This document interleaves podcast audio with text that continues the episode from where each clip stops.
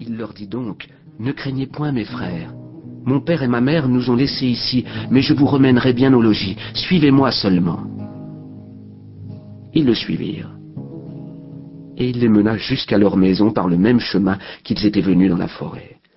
Ils n'osèrent d'abord entrer, mais ils se mirent tous contre la porte pour écouter ce que disaient leur père et leur mère. Dans le moment que le bûcheron et la bûcheronne arrivèrent chez eux, le seigneur du village leur envoya dix écus qui leur devaient il y avait longtemps et dont ils n'espéraient plus rien. Cela leur redonna la vie, car les pauvres gens mouraient de faim. Le bûcheron envoya sur l'heure sa femme à la boucherie. Comme il y avait longtemps qu'elle n'avait mangé, elle acheta trois fois plus de viande qu'il n'en fallait pour le souper de deux personnes.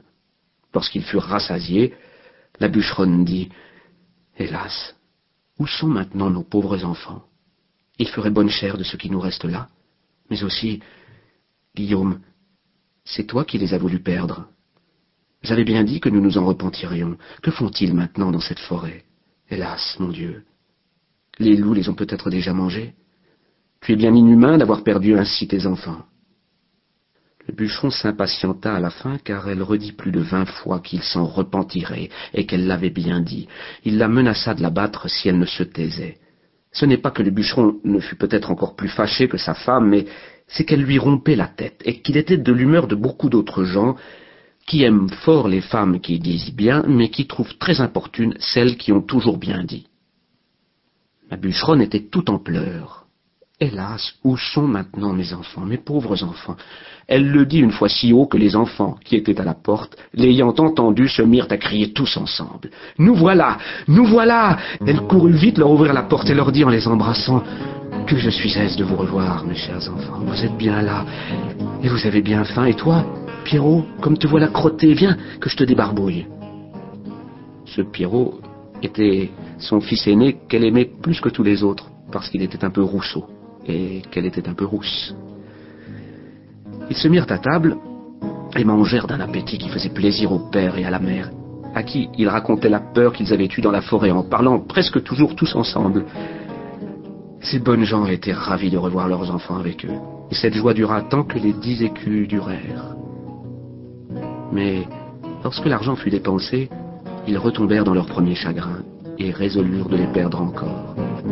Et pour ne pas manquer leur coup, de les mener bien plus loin que la première fois.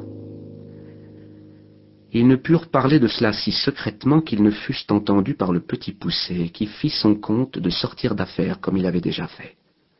Mais quoiqu'il se fût levé de bon matin pour aller ramasser des petits cailloux, il ne put en venir à bout, car il trouva la porte de la maison fermée à double tour. Il ne savait que faire. Lorsque la bûcheronne, leur ayant donné à chacun un morceau de pain pour leur déjeuner, il songea qu'il pourrait se servir de son pain au lieu de cailloux, en le jetant par miettes le long des chemins où il passerait. Il le serra donc dans sa poche.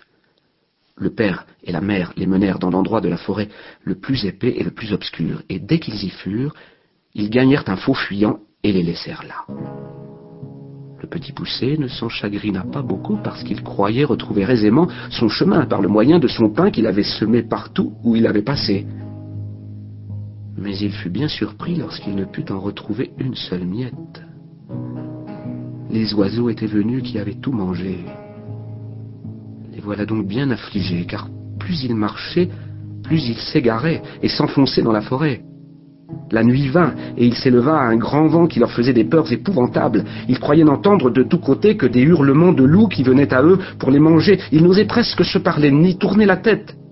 Il survint une grosse pluie qui les perça jusqu'aux os. Ils glissaient à chaque pas et tombaient dans la boue, d'où ils se relevaient tout crottés, ne sachant que faire de leurs mains.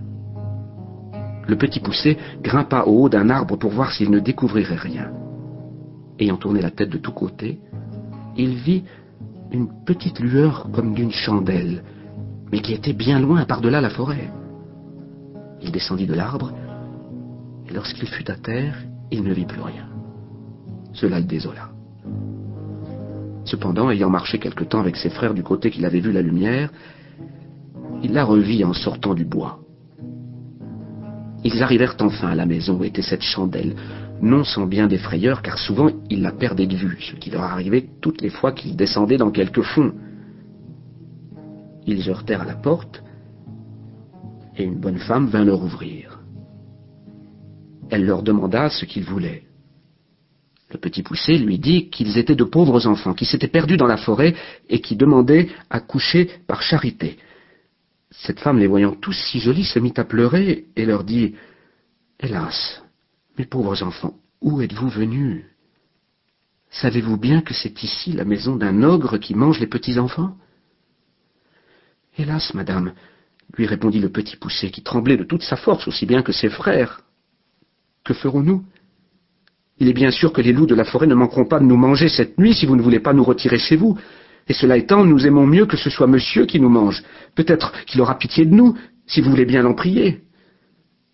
La femme de l'ogre, qui crut qu'elle pourrait les cacher à son mari jusqu'au lendemain matin, les laissa entrer et les mena se chauffer auprès d'un bon feu, car il y avait un mouton tout entier à la broche pour le souper de l'ogre. Comme ils commençaient à se chauffer, ils entendirent heurter trois ou quatre grands coups à la porte. C'était l'ogre qui revenait. Aussitôt, sa femme les fit cacher sous le lit et alla ouvrir la porte. L'ogre demanda d'abord si le souper était prêt et si on avait tiré du vin, et aussitôt se mit à table. Le mouton était encore tout sanglant, mais il ne lui en sembla que meilleur. Il fleurait à droite et à gauche, disant qu'il sentait la chair fraîche. Il faut, lui dit sa femme, que ce soit ce veau que je viens d'habiller que vous sentez. Je sens la chair fraîche, te dis-je encore une fois, reprit l'ogre en regardant sa femme de travers, et il y a quelque chose que je n'entends pas. En disant ces mots, il se leva de table et alla droit au lit. Ah dit-il, voilà donc comme tu veux me tromper, maudite femme. Je ne sais à quoi il tient que je ne te mange aussi. Bien t'en prends d'être une vieille bête. Voilà du gibier qui me vient bien à propos pour traiter trois ogres de mes amis qui doivent me venir voir ces jours-ci.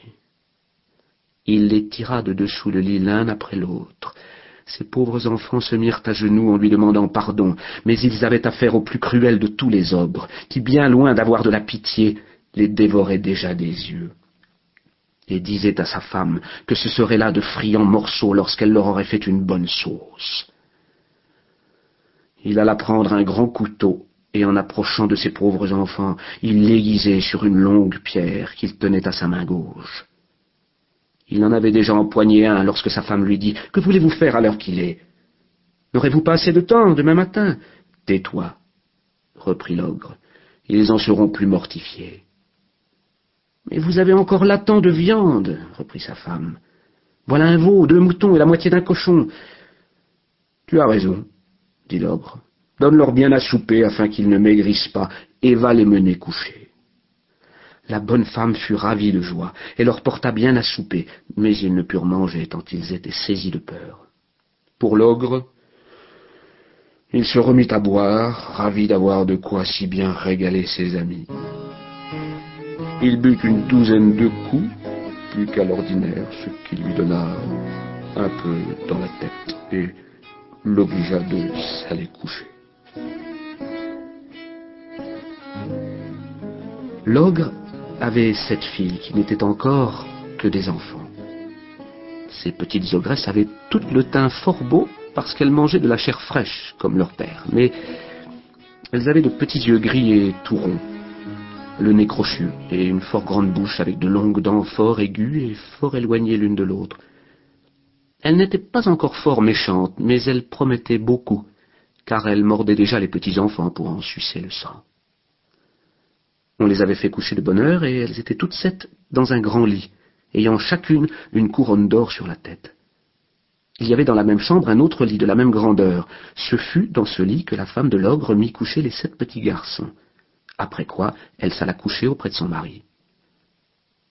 Le petit poussé, qui avait remarqué que les filles de l'ogre avaient des couronnes d'or sur la tête, et qui craignait qu'il ne prît à l'ogre quelque remords de ne les avoir pas égorgées dès le soir même, se leva vers le milieu de la nuit, et prenant les bonnets de ses frères et le sien, il alla tout doucement les mettre sur la tête des sept filles de l'ogre, après leur avoir ôté leur couronne d'or qu'il mit sur la tête de ses frères et sur la sienne, afin que l'ogre les prît pour ses filles et ses filles pour les garçons qu'il voulait égorger.